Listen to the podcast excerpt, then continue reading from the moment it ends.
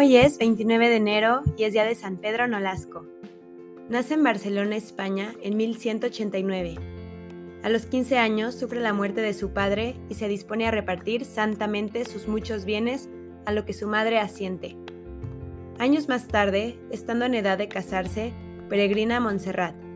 Allí, a los pies de la Virgen, pudo comprender mejor el vacío de las vanidades mundanas y el tesoro que es la vida eterna. Prometió entonces a la Virgen mantenerse puro y dedicarse a su servicio.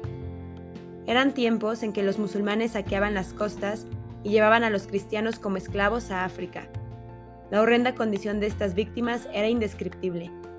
Muchos por eso perdían la fe pensando que Dios les había abandonado. Pedro Nolasco era comerciante.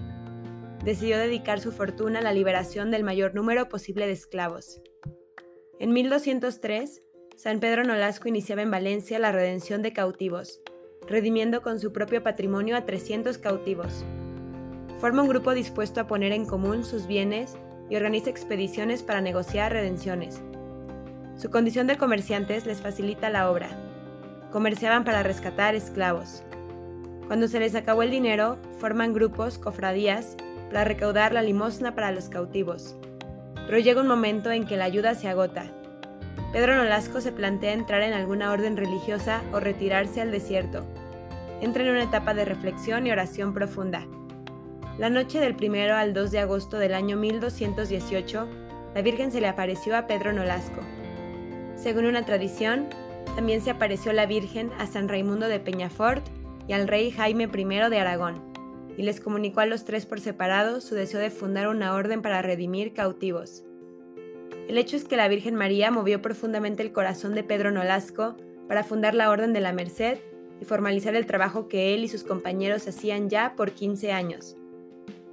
El 10 de agosto de 1218, en el altar mayor de la Catedral de Barcelona, en presencia del rey Jaime I de Aragón y del obispo Berenguer de Palou, se crea la nueva institución. Pedro y sus compañeros vistieron el hábito y recibieron el escudo con las cuatro barras rojas sobre un fondo amarillo de la corona de Aragón y la cruz blanca sobre fondo rojo, titular de la Catedral de Barcelona. Pedro Nolasco reconoció siempre a María Santísima como la auténtica fundadora de la Orden Mercedaria. Su patrona es la Virgen de la Merced.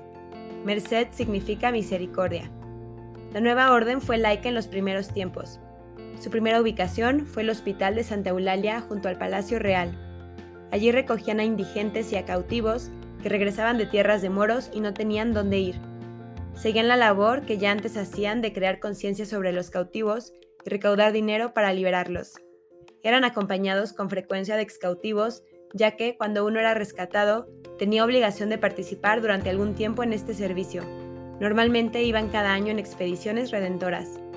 San Pedro continuó sus viajes personalmente en busca de esclavos cristianos.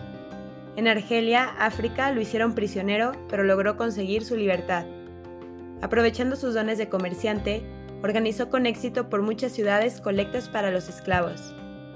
Los frailes hacían, además de los tres votos de la vida religiosa, pobreza, castidad y obediencia, un cuarto, dedicar su vida a liberar esclavos.